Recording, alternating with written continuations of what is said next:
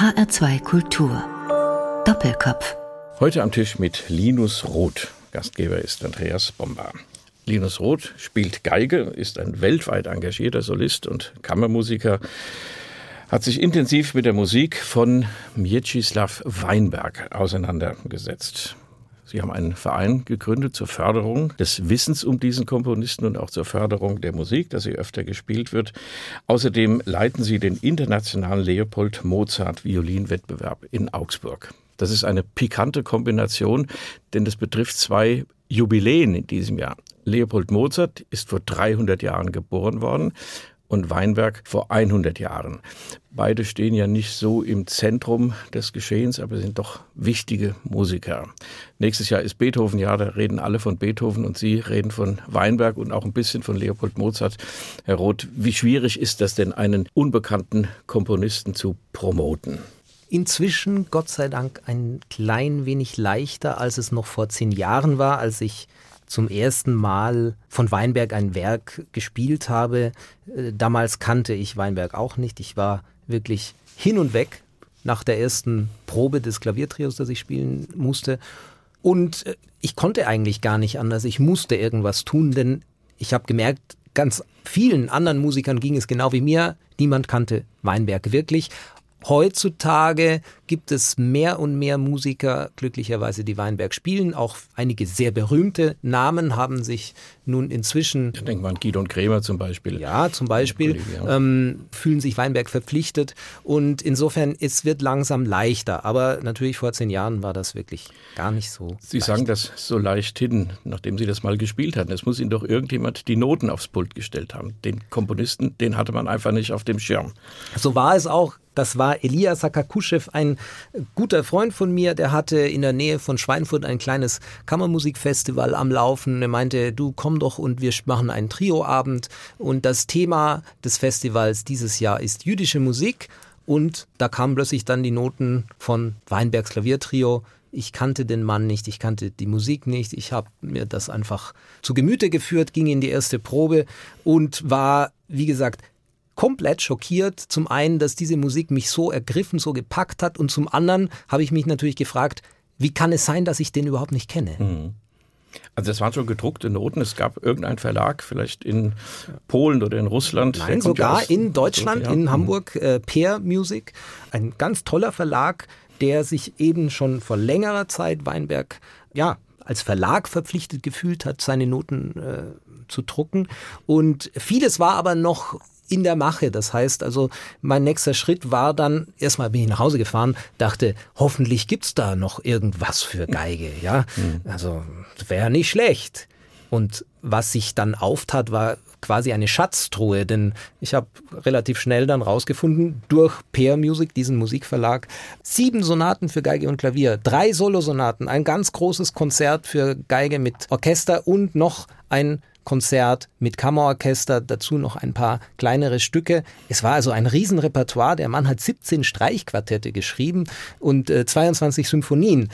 Da kam natürlich der erste Gedanke sofort auf, das höre ich mir an. Dann habe ich gemerkt, es gibt ja von mehr als der Hälfte gar keine Aufnahme. Und so entstand dann der Gedanke, die Idee, ich nehme das alles auf. Wir werden ja ein bisschen hören von dieser Musik in dieser Sendung. Aber vorher nochmal die Frage. Sie sagten Klaviertrio. Da gehören drei Leute dazu. Die Geigen-Solosonate, die wäre natürlich perfekt gewesen, weil da können Sie es zu Hause üben und in die Musik eindringen. Das kann man ja im Klaviertrio nicht. Also wie fängt man da an? Das ist doch nicht so ganz einfach. Ja, man lernt erstmal seine Stimme. Das ja. macht man eigentlich mit jedem Stück so. Man lernt das. Und ist das dann in der Kammermusik schon der Punkt, wo man sagt, das wird toll? Nein, man guckt sich natürlich auch die Partitur an, also in dem Fall natürlich die Klavierstimme, wo Geigen- und Cellostimme drüber gedruckt sind und ja, dann denkt man sich schon, ja, das sieht interessant aus und so und man hat schon eine Klangvorstellung. Es ist bei uns Instrumentalisten vielleicht nicht ganz so extrem vorhanden wie bei den Dirigenten. Ja, die gucken eine Partitur an von einem großen Orchester und wissen sofort, wie es klingt. Das ist für immer erstaunlich. Sagen, sagen Sie jedenfalls. Sagen Sie jedenfalls. Aber ähm, eigentlich eben nach der ersten Probe. Also wir, wir haben uns dann getroffen, drei Tage vor dem Konzerttermin. Jetzt spielen wir das mal irgendwie durch und gucken, wie das klingt. Und das war eigentlich der Punkt, das war die Initialzündung. Sind diese Noten relativ klar und eindeutig, weiß man, was der Komponist will. Ich denke an Kompositionen, wo man sehr viel Möglichkeiten hat, sehr viel Dynamik, sehr viel Vorzeichen, sehr viel andere Dinge, die sehr interpretationsfähig sind. Ist das bei Weinberg klar? Sie können sich ja keine CD anhören, um zu sagen, wir haben das andere gemacht. Ja, das ist wohl wahr. Es ist schon recht eindeutig, aber er hat eigentlich wie jeder große Komponist eine eigene Ton, eine eigene Klangsprache gefunden und das wiederum macht es auch so klar, dass man weiß, wie es zu spielen ist. Erstaunlich äh, ist zum Beispiel, dass er ganz oft, wenn zwei Instrumente zusammenspielen, dass er bei der Begleitstimme, die gar nicht so wichtig wäre, schreibt er Forte und bei der Hauptstimme, die die Melodie hat, Piano. Und dann denkt man erstmal, das ist ein Druckfehler. Ja, okay, das, muss, ja, ja, das, das kann ja Punkt, nicht sein. Mhm. Aber dann lernt man mehr und mehr Werke von Weinberg kennen und merkt, er macht das immer wieder. So oft kann das kein Druckfehler sein. Ja, und er hat es wirklich so gemeint. Und das ergibt eben auch ein, ein besonderes Klangbild dann. Ja, und das muss man dann im Grunde ausführen und sagen, es ist zwar unlogisch und das leuchtet uns nicht ein, aber wir müssen gucken, ob es funktioniert. Ja, eigentlich so wie mit jedem Komponisten erstmal das machen, was da steht. Ja. Und danach kann man dann über Interpretation und Freiheiten kann man anfangen zu diskutieren und sich Gedanken machen. Aber erstmal das machen, was da steht. Es war ja sicher auch für das Publikum neu dieses Stück. Den Namen kannte ja bis dahin auch niemand. Sie haben bei einem Kammermusikfestival mhm. auch noch in Schweinfurt, das ist jetzt nicht der Nabel der Musikwelt, da gibt es sicher auch interessierte Menschen, auch an Kammermusik, die sich auch auskennen, aber dennoch, für die war das neu. Wie haben die reagiert? Eben, das war auch Teil dieser Initialzündung, dass ich mehr Weinberg spielen wollte. Das Publikum war restlos begeistert, aber nicht in dem Sinne, dass es nach der letzten Note aufgesprungen ist und äh, freudig Bravo gerufen hat, sondern man hatte das Gefühl, das Publikum war innig berührt. Und das ist eben, was bei Weinbergs Musik ganz oft passiert. Die Musik hat einen wahnsinnigen Drive, eine Energie und es geht auch teilweise wirklich laut zur Sache, besonders bei den großen symphonischen Werken. Und am Ende, dann endet das Stück Morendo, also quasi absterbend im Pianissimo. Und danach herrscht erstmal Stille. Und diese Stille ist eigentlich was unglaublich Bewegendes für mich und ich denke auch das Publikum fühlt das und ja, es sind berührende Momente, die dann entstehen. Sie machen uns neugierig und wir wollen auch gleich Musik von Weinberg hören. Zuvor noch die Frage, man ordnet ja gerne bei Komponisten, die man nicht kennt, um das zu vermitteln, sagt man, ja, das klingt so ein bisschen wie Hindemith wie Schostakowitsch oder bei Älteren sagt man, ja, da ist doch auch viel Bach drin oder viel Mozart drin. Also man, man versucht, das eigene des Komponisten so ein bisschen mit anderen zu vergleichen. Wenn Sie das bei Weinberg versuchen würden, nach wem klingt Weinberg? Natürlich gibt es eine enge Verwandtschaft mit Schostakowitsch in diesem Fall. Weinberg, muss man wissen, musste vor den Nazis fliehen, Richtung Westen ging nicht mehr aus Polen raus, sondern nur noch Richtung Osten. Er kam über Minsk und Taschkent nach Moskau, beziehungsweise Schostakowitsch hat ihn zu sich geholt, weil er dessen ersten Symphonie gesehen hat, nur die Partitur, die er ihm geschickt hat. Und er hat sofort das Genie von Weinberg erkannt und die beiden wurden ganz enge Freunde und haben sich gegenseitig, wie man auf jeden Fall heute sagen darf, beeinflusst und inspiriert. Schostakowitsch hat sogar seine eigenen Werke erstmal teilweise Weinberg vorgespielt, bis er sie in Druck mhm. gegeben hat. Also da sieht man schon, wie sehr er Weinberg geschätzt hat. Aber natürlich gibt es eine bestimmte Verwandtschaft in der Musik und trotzdem klingt Weinberg wie Weinberg und nicht wie Schostakowitsch. Man kann so ungefähr das vergleichen mit, ja, bei Mozart ist auch viel Haydn drin. Dann hören wir mal den Schluss der Rhapsodie über moldawische Volkslieder. Themen, ja, ja, aber das ist eigentlich, es könnten auch Volkslieder sein. Ich würde sogar sagen, es sind eigentlich jüdische Melodien. In der Version für Violine und Orchester und der Solist, das ist unser heutiger Gast Linus Roth.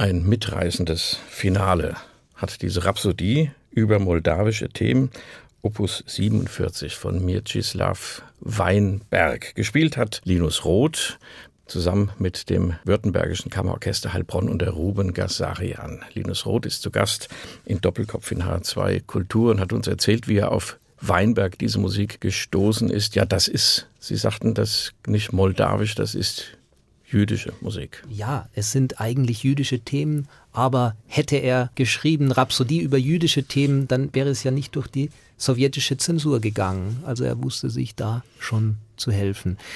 Das Leben von Weinberg ist natürlich, wenn man es betrachtet, man fragt sich, was kann ein Mensch alles aushalten, ja? Vor den Nazis geflohen. Die Familie, die Eltern, die Schwester sind auf der Flucht umgedreht und sind dann doch eben in den Konzentrationslagern umgekommen. Und er selber wurde aber als Jude eben in der Sowjetunion auch gegängelt. Er wurde auch ins Gefängnis geworfen. Ja, kommt vom Regen in die Traufe. Also Sozusagen. Stalin war kein Freund der Menschen. Richtig. Und Schostakowitsch hat ihn eben auch durch einen Brief an die Obrigkeit unterstützt und mitgeholfen, dass er wieder rauskam.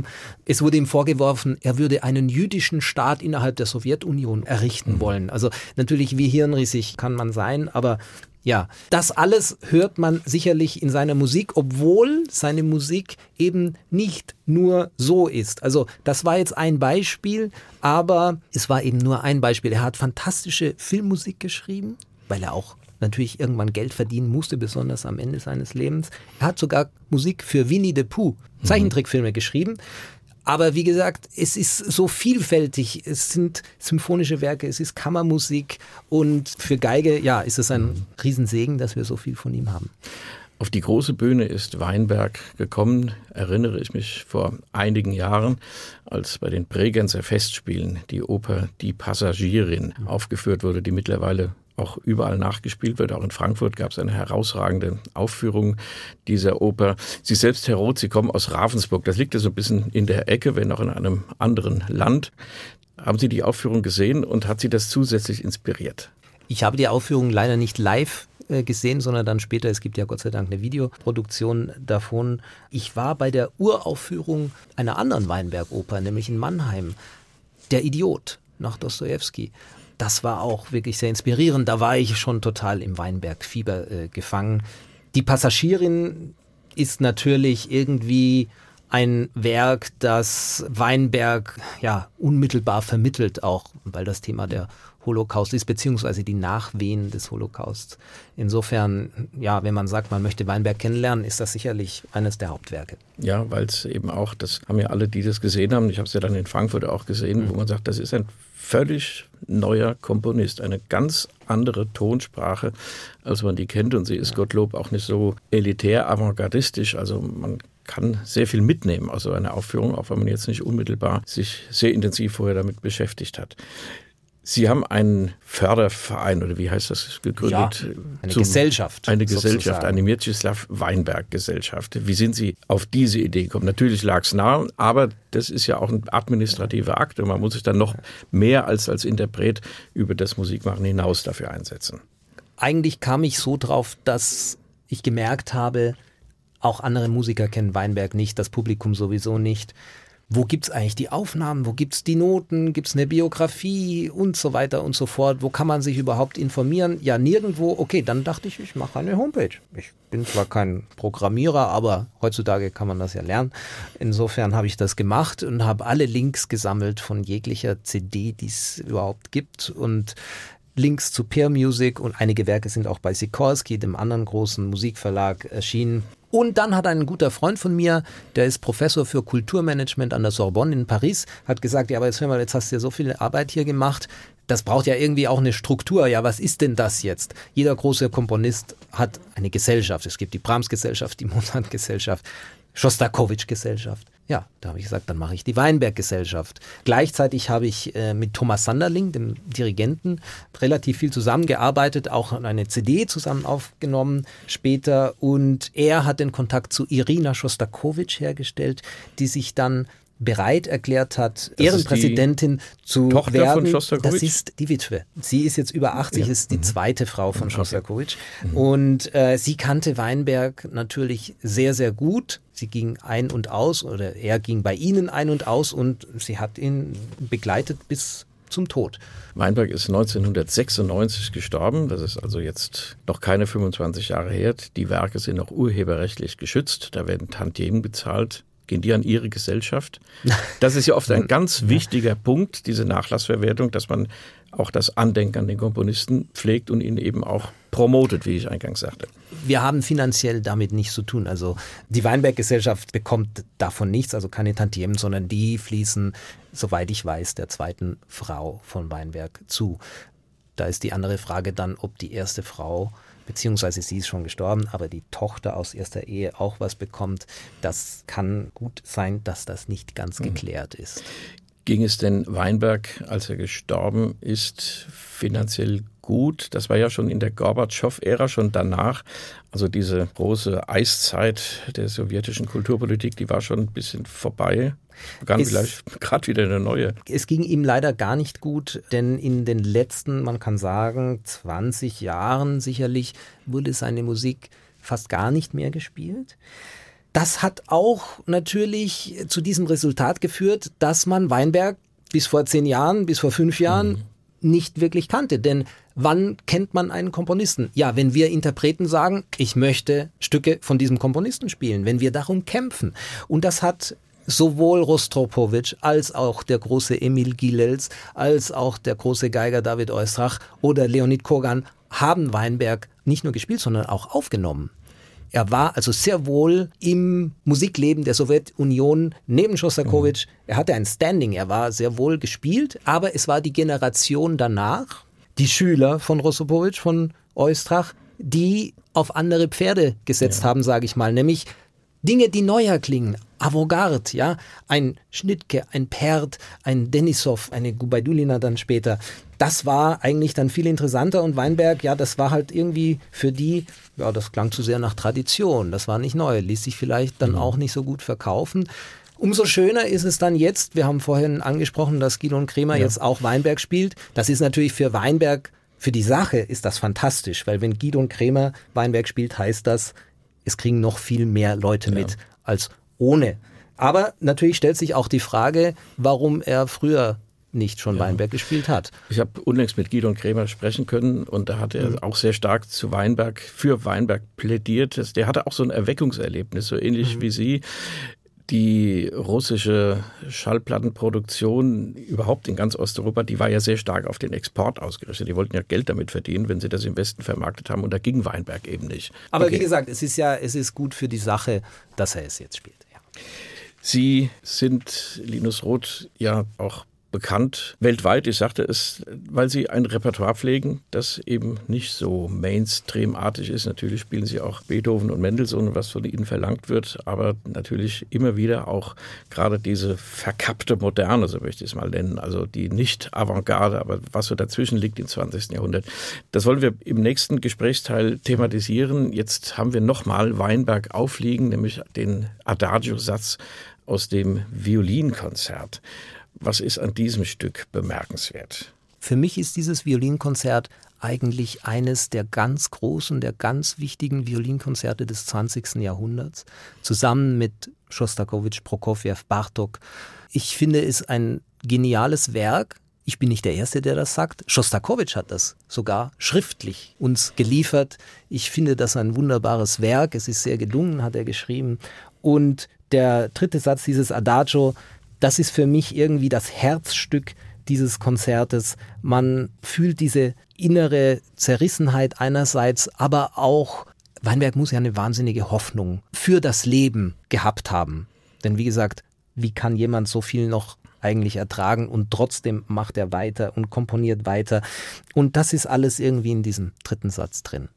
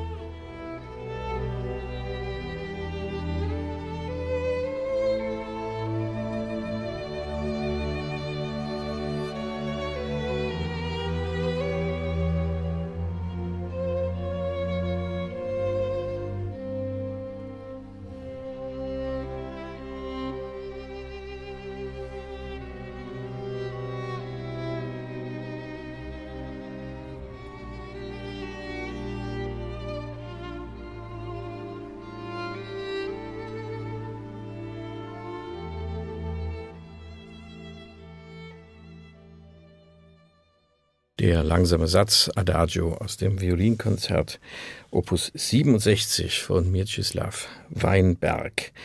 Linus Roth war der Solist, gespielt hat das Deutsche Sinfonieorchester und der Mikkel Kützon. Linus Roth ist zu Gast in Doppelkopf in H2 Kultur. Sie betreiben die Weinberg Gesellschaft zum Promoten, so sage ich mal, zum wiederholten Male dieses unbekannten und heute mehr und mehr ins Rampenlicht geratenen Komponisten. Wenn Sie jetzt diese Musik hören, Sie haben die Aufnahme ja gespielt, jetzt ist das das Ergebnis. Ist das sowas wie das traditionelle Virtuosenkonzert, also Geige mit Begleitung, oder ist es eher so was, Geige spielt im Orchester mit und tritt gelegentlich raus hervor? Wie ist das formal angelegt, dieses Stück? Es ist nicht unbedingt ein Virtuosenkonzert, also das Orchester spielt schon eine sehr gewichtige Rolle. Doch wird die Sologeige auch als Sologeige präsentiert. Es ist ein typisches Weinberg-Konzert in dem Sinne, oder Weinberg-Werk, in dem Sinne, dass der Anfang und das Ende eigentlich gleich sind, aber der Anfang ist ganz laut und ganz schnell und am Ende bringt er eben das gleiche Thema nochmal ganz leise und absterbend. Und er lässt so ein bisschen ein Fragezeichen, hinterlässt er. Und ähm, das ist, was Weinberg schon ausmacht. Ich sagte vorhin, dass Ihre Karriere sehr viel auch damit zu tun hat, dass Sie unbekannte Komponisten promoten. Ja, unbekannt vielleicht nicht, aber weniger bekannte Komponisten. Sie haben ein paar Namen ja genannt. Das unterscheidet sie von anderen, die eher auf die sicheren Zugpferde setzen, um Karriere zu machen. Was ist Ihr Antrieb, Herr Roth? Gute Musik. Gute Musik finden, gute Musik spielen und natürlich auch das Bewusstsein, dass es vielleicht Dinge zu entdecken gibt, Komponisten zu entdecken gibt, die doch erstklassig sind und in Vergessenheit geraten sind. Das muss nicht immer der Fall sein. Also ich habe auch eine CD eingespielt mit äh, Werken, von denen ich weiß, die werden es wohl trotzdem nicht in den Konzertsaal schaffen. Die sind sehr, sehr schön, super virtuos, machen viel Freude zum Hören, aber ist halt dann doch kein Brahms oder Mendelssohn. Insofern, ja, bei Weinberg war das wirklich ein, ja, ein Glücksfall. Auf der CD mit dem Violinkonzert ist auch das Briten-Violinkonzert. Das ist ja auch so ein Stück, was man selten hört im Konzert. Auch ganz tolle Musik. Man kennt eigentlich auch den Komponisten. Jeder sagt, warum kenne ich nicht mehr davon? Also die Opern sind vielleicht am bekanntesten. Wie schwer ist es denn, Veranstalter oder auch Orchester zu überzeugen? Ich spiele dieses Konzert, engagiert mich und geht mit mir auf Tournee vor ein Publikum, was halt Abonnementpublikum ist und doch eher die bekannten Stücke vorgesetzt bekommen will. Das ist nicht einfach. Also wenn, dann kann man es eher als Gast bei Orchestern vielleicht platzieren. Jetzt zum Beispiel bin ich Artist in Residence bei den Augsburger Philharmonikern. Natürlich dürfte ich jetzt auch Wünsche äußern. Ich möchte Weinberg spielen. Britain ist mittlerweile mehr angekommen als ich sage mal vor 15, 20 Jahren. Damals hat man es allerdings sehr wohl in England viel gespielt. Ida Händel war die große Britain Violinkonzertinterpretin. Heutzutage doch, man kriegt es schon unter. Mit Weinberg Violinkonzert war das recht schwer. Ich habe erst 2014, also nachdem ich es aufgenommen hatte, die deutsche Erstaufführung mhm. gespielt in Karlsruhe. Und das war wirklich ein, ein langer Kampf, ein Orchester, ein Dirigent davon zu überzeugen, lass mich das machen, das ist ein tolles Werk, ich war dann auch entsprechend mehr nervös, nervöser vor dieser Aufführung als sonst, denn ich hatte mich ja eigentlich ganz schön weit aus dem Fenster gelehnt, indem ich sagte, das ist ein fantastisches Werk, jetzt hört ihr das mal an. Aber ich wusste ja eigentlich selber nicht, wie kommt das jetzt an beim Publikum. Und äh, ja, die Verantwortung habe ich schon gefühlt. Sie haben den Orchesternamen Augsburger Philharmoniker genannt, bei dem Sie Artist in Residence sind. Sie unterrichten auch in Augsburg an einer Institution, die nach Leopold Mozart genannt ist, der aus Augsburg stammt. Da haben Sie viel mit jungen Leuten zu tun. Was geben Sie ihnen von dieser Karriere, die Sie so ein bisschen beschrieben haben? Also probiert mal aus, es gibt viel mehr als die bekannten Komponisten. Was geben Sie denen mit? Ich versuche ein möglichst großes Paket, sage ich mal, zu vermitteln. Zum einen natürlich Ganz ohne Disziplin wird das nichts. Also man kann noch so talentiert sein, aber ein bisschen üben muss leider sein. Und zwar regelmäßig. Ich sage den meisten immer, die sich auch ab und zu bei mir beschweren, oh, ich hatte so viel Vorlesungen und ich musste jetzt noch eine Mucke spielen und ah, ich konnte jetzt nicht so viel üben, dann sage ich meistens, ja, aber sei dir darüber im Klaren, du wirst nie wieder so viel Zeit in deinem Leben haben wie jetzt in deinem Studium. Das ist das eine. Das andere ist auf jeden Fall eine gewisse Neugierde, nicht nur nach neuen Werken, aber so generell, was ich an der mir nachfolgenden Generation so ein bisschen feststelle und sehr bedauere eigentlich ist, dass wir heutzutage ja dank Internet und wir haben das am, am Handy wahnsinnig viele Möglichkeiten haben, Dinge rauszufinden. Also wenn ich was nicht weiß, dann google ich das doch einfach ganz schnell mal. Wir mussten ja noch in die Bibliothek gehen und das entsprechende Lexikon irgendwie suchen. Und die machen das eigentlich gar nicht. Also ich musste meine Studenten wirklich, jetzt wissen sie es, ja, wenn was in den Noten steht, was nicht oft vorkommt und die kennen das nicht, dann wissen die inzwischen, das muss selber nachgeschaut werden. Also ich erzähle denen das dann nicht, weil das müssen sie selber rausfinden. Also eine gewisse Neugierde einfach. Das finde ich sehr wichtig.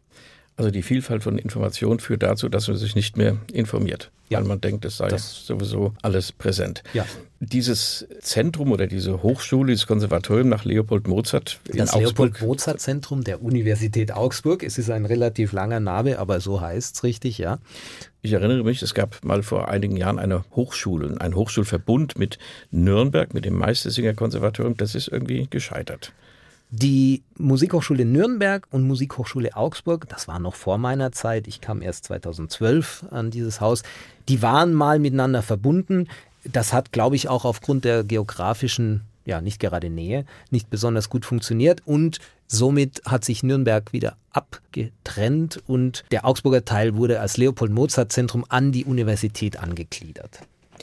Ist Leopold Mozart so eine Art Name-Dropping für dieses Zentrum oder steht er doch irgendwie programmatisch öfter und direkter im Mittelpunkt als vielleicht an anderen Instituten? Ich sage das in Klammern, weil Leopold Mozart eine große Violinschule geschrieben hat, die erste eigentlich in deutscher Sprache, die erste umfassende. Also das könnte ja schon eine gewisse Auswirkung auf das Institut und auch auf Ihren Unterricht haben.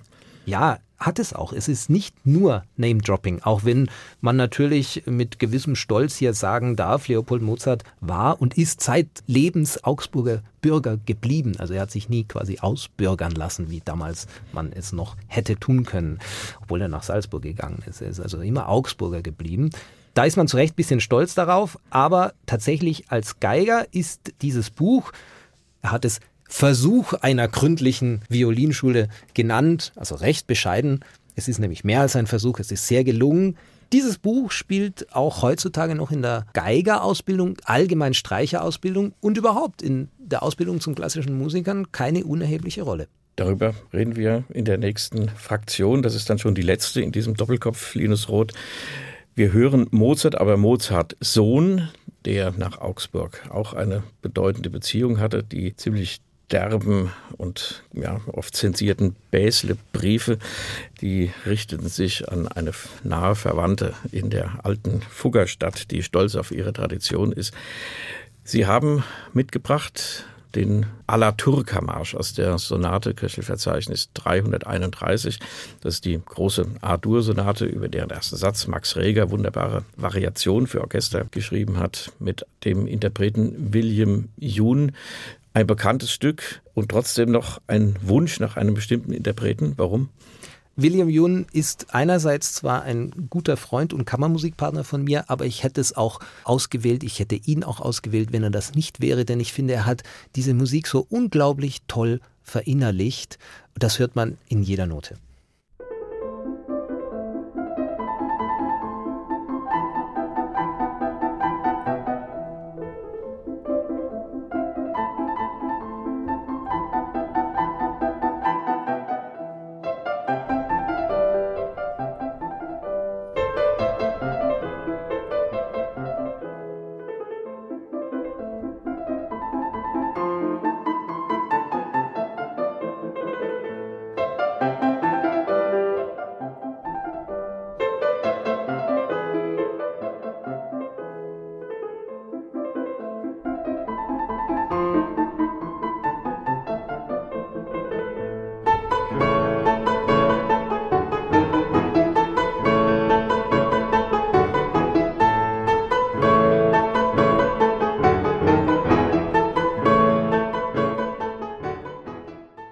Der dritte Satz alla Turca aus der Klaviersonate A-Dur Köchelverzeichnis 331. 31 von Wolfgang Amadeus Mozart. Wilhelm Jun hat gespielt, Linus Roth hat sich gewünscht, der Geiger, der sich so sehr für Mieczysław Weinberg einsetzt und in Augsburg am Leopold Mozart Zentrum der Universität, jetzt habe ich es gelernt, unterrichtet.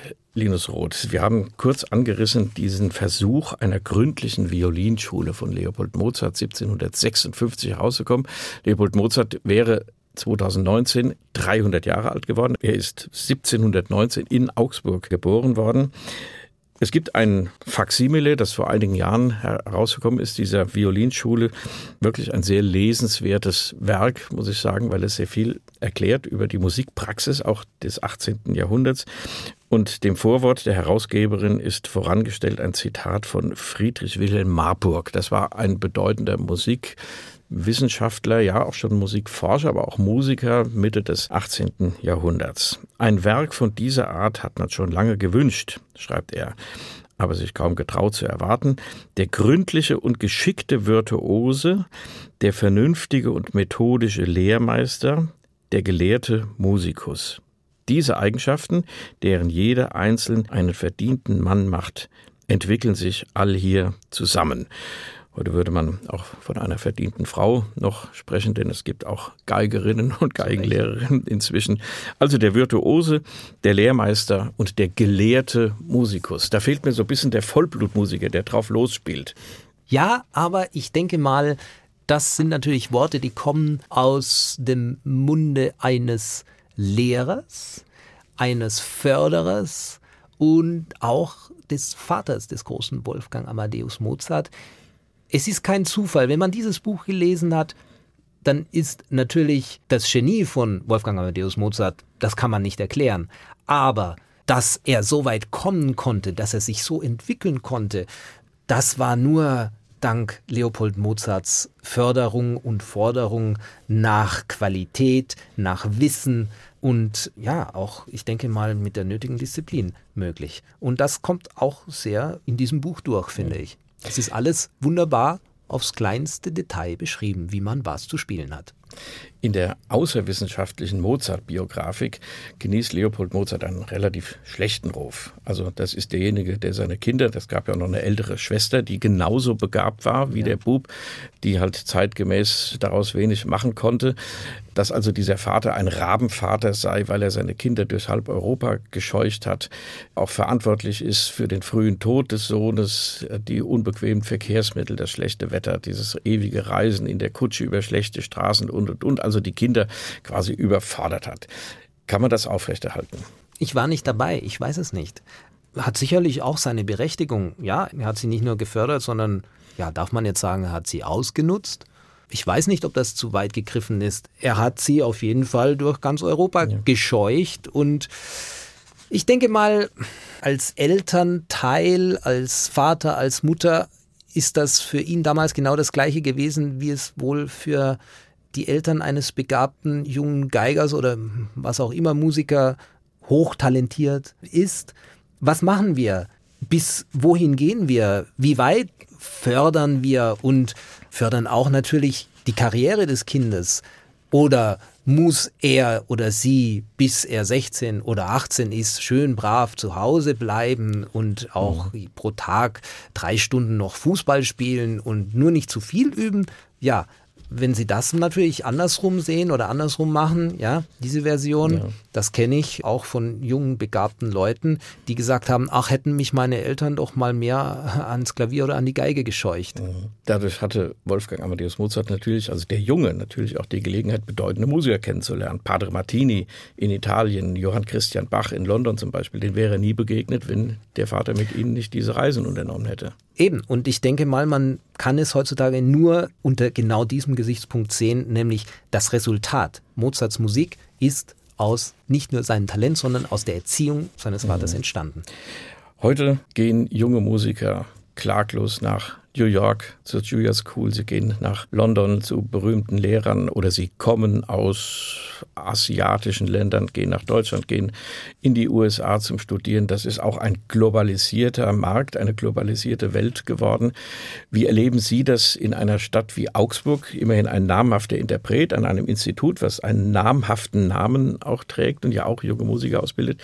Wie erleben Sie diese, na, ich sag mal, globalisierte Generation Violine? Zum einen, das ist nicht nur in Augsburg, ich denke, das ist eben überall so, ist der Standard, der technische Standard heutzutage viel, ähm, ja, es wird viel mehr erwartet heutzutage als noch vor 30, 40 Jahren, würde ich sagen. Es ist normal, dass man eigentlich irgendwie perfekt spielen muss. Was wir heute mehr und mehr haben, ist eine Art Gleichförmigkeit, so wie McDonald's eben bei uns genauso gleich schmeckt wie in Paris oder in New York. So spielt man leider auch irgendwie gleich Geige.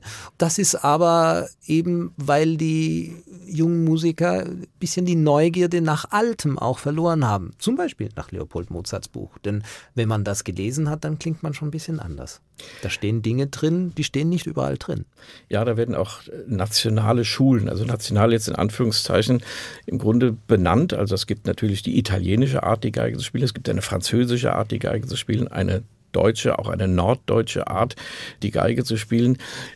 Gibt es das heute noch im Unterricht oder ist das sehr personalbezogen? Wir haben vorhin das Beispiel Gidon Kremer und, und Eustrach gehabt, der natürlich von seinem Meister sehr viel gelernt hat. Gibt es das heute noch? Klingt ein Schüler von Linus Roth genauso wie einer von, sag mal, von Christian Tetzlaff oder von anderen großen Geigern? Ich denke mal, dass es wieder mehr ins Bewusstsein kommt, dass wir nicht alle gleich klingen sollten. Also ich nehme da eigentlich meine eigene Lehrerin immer als Beispiel, Anna Tschumachenko, bei der ich viele Jahre studiert habe. Sie hat eine unglaubliche Fähigkeit gehabt als Lehrerin, sie hat uns alle ganz anders unterrichtet. Sie hat nie zwei Schüler gleich unterrichtet. Mit dem einen war sie streng, mit dem anderen war sie ganz lieb. Sie hatte ein Gefühl, was der oder diejenige braucht und dementsprechend kam auch irgendwie das Resultat ja anders rüber oder es kam was anderes bei raus, weil eben die eigene Persönlichkeit des Studenten dadurch gefördert wurde. Sie wusste, was der oder diejenige braucht. Und ich glaube, wir erleben das inzwischen schon wieder. Also, dass ich mich sagen traue, es klingen die von den großen Lehrern, die Schüler klingen nicht mehr alle gleich. Das ist wiederum schön. Wie machen sich solche Unterschiede bemerkbar? Es spielt ja auch das Instrument oft eine Rolle. Instrumente klingen auch anders, wenigstens in Nuancen. Ich glaube, der gewöhnliche Musikfreund hört dann nicht so viel. Aber Sie als Lehrer hören das. Wie, wie entdecken Sie Begabung? Es spielt wahnsinnig viel rein. Es ist zum einen natürlich eine Art manuelle Fähigkeit, die man haben muss, die kann man auch entwickeln. Es ist die Persönlichkeit, die auch entwickelt werden muss irgendwie, beziehungsweise das kann eigentlich nur die Studentin, der Student selbst. Man kann das irgendwie unterstützen, indem man ein bisschen Richtungen vorgibt oder so. Aber ich fühle mich eigentlich so ein bisschen als Lehrer wie ein Archäologe. Wenn da was ist, dann kann ich das freilegen, ich kann den Staub wegpusten, ich kann graben, erstmal natürlich, und dann kommt die Feinarbeit und wenn da was ist, was Tolles, wenn da ein Schatz ist, dann kann ich den zum Leuchten bringen, hoffentlich. Wenn da nichts ist, dann kann ich auch nichts finden. Also es ist nicht die Frage des Lehrers, sondern der Schüler. Es ist die Kombination, weil mhm. natürlich, wenn was verschüttet ist, braucht es jemand, der mhm. erstmal gräbt. Aber wenn nichts verschüttet ist, hilft doch der beste Lehrer nichts. Es ist die Kombination aus beiden, ja. Linus Roth, Weinberg haben wir besprochen, mit Wislaw Weinberg, diesen vergessenen und nun wieder doch sehr stark nach vorne drängenden Komponisten. Ähm, welchen Komponisten haben Sie denn als nächstes auf dem Schirm? Gibt es noch so Entdeckungen? Ich suche immer weiter. Ich habe ein tolles Violinkonzert von Eduard Lassen mitentdeckt, beziehungsweise sogar dann aufgenommen. Das ist ein sehr virtuoses, romantisches Konzert. Lassen war Zeitgenosse von Brahms, mhm. aber eben nicht so ganz berühmt geworden wie, wie er. Ja, muss man sehen, ob das irgendwie den Weg in den Konzertsaal findet. Es ist halt nicht ganz so erstklassig, aber es ist so ein bisschen wie, heute würde man sagen, gute Popmusik. Das gibt mir das Stichwort für die letzte Musik, denn ich ahne, dass Sie nicht nur klassische Musik rauf und runter hören, sondern gelegentlich auch andere Musik. Wenn sie gut ist, was gut und schlechte Musik ist, darüber streiten sich die Experten. Aber das, was jetzt kommt, ist ein wirklicher Hit, den ich auch mag, unsterblich. Das berühmte Girl von Ipanema. Ja. Sagen Sie was dazu. Hören Sie das in der Badewanne oder im Auto? Oder ich, höre das, ich höre das kurz bevor ich nach Brasilien reise. Ich war zum ersten Mal in Brasilien erst vor vier Jahren für ein Konzertengagement. Und für mich war das unglaublich spannend, diese Menschen zu entdecken, diese unglaubliche Herzlichkeit, die die haben. Ja, die lehnen sich eben schon ein bisschen zurück und am Ende wird alles gut. Und ich habe sehr schnell sehr gute Freunde in Musikerkreisen gefunden. Und eines meiner nächsten CD-Projekte wird sein mit einem Kammerorchester aus Rio de Janeiro, dem ich eine ganz große Zukunft auch in Europa vorhersage. Da sind wir gespannt. Linus Roth zu Gast in Doppelkopf in H2 Kultur. Das Girl von Ipanema ist in diesem Fall Astrid Gilberto. Vielen Dank fürs Gespräch. Gastgeber war Andreas Bomba. Que coisa mais linda, mais cheia de graça. Ela, menina que vem e que passa, num doce balanço, caminho do mar.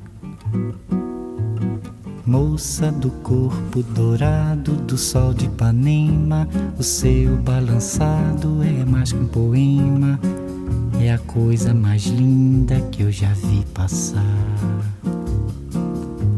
Ah, porque estou tão sozinho. Ah, porque tudo é tão triste. Ah, beleza que existe. A beleza que não é só minha, que também passa sozinha. Das war HR2 Kultur Doppelkopf. Aus urheberrechtlichen Gründen müssen wir Musiktitel in unserem Podcast-Angebot ausblenden. Weitere Sendungen, die Sie jederzeit hören können, finden Sie auf hr2.de.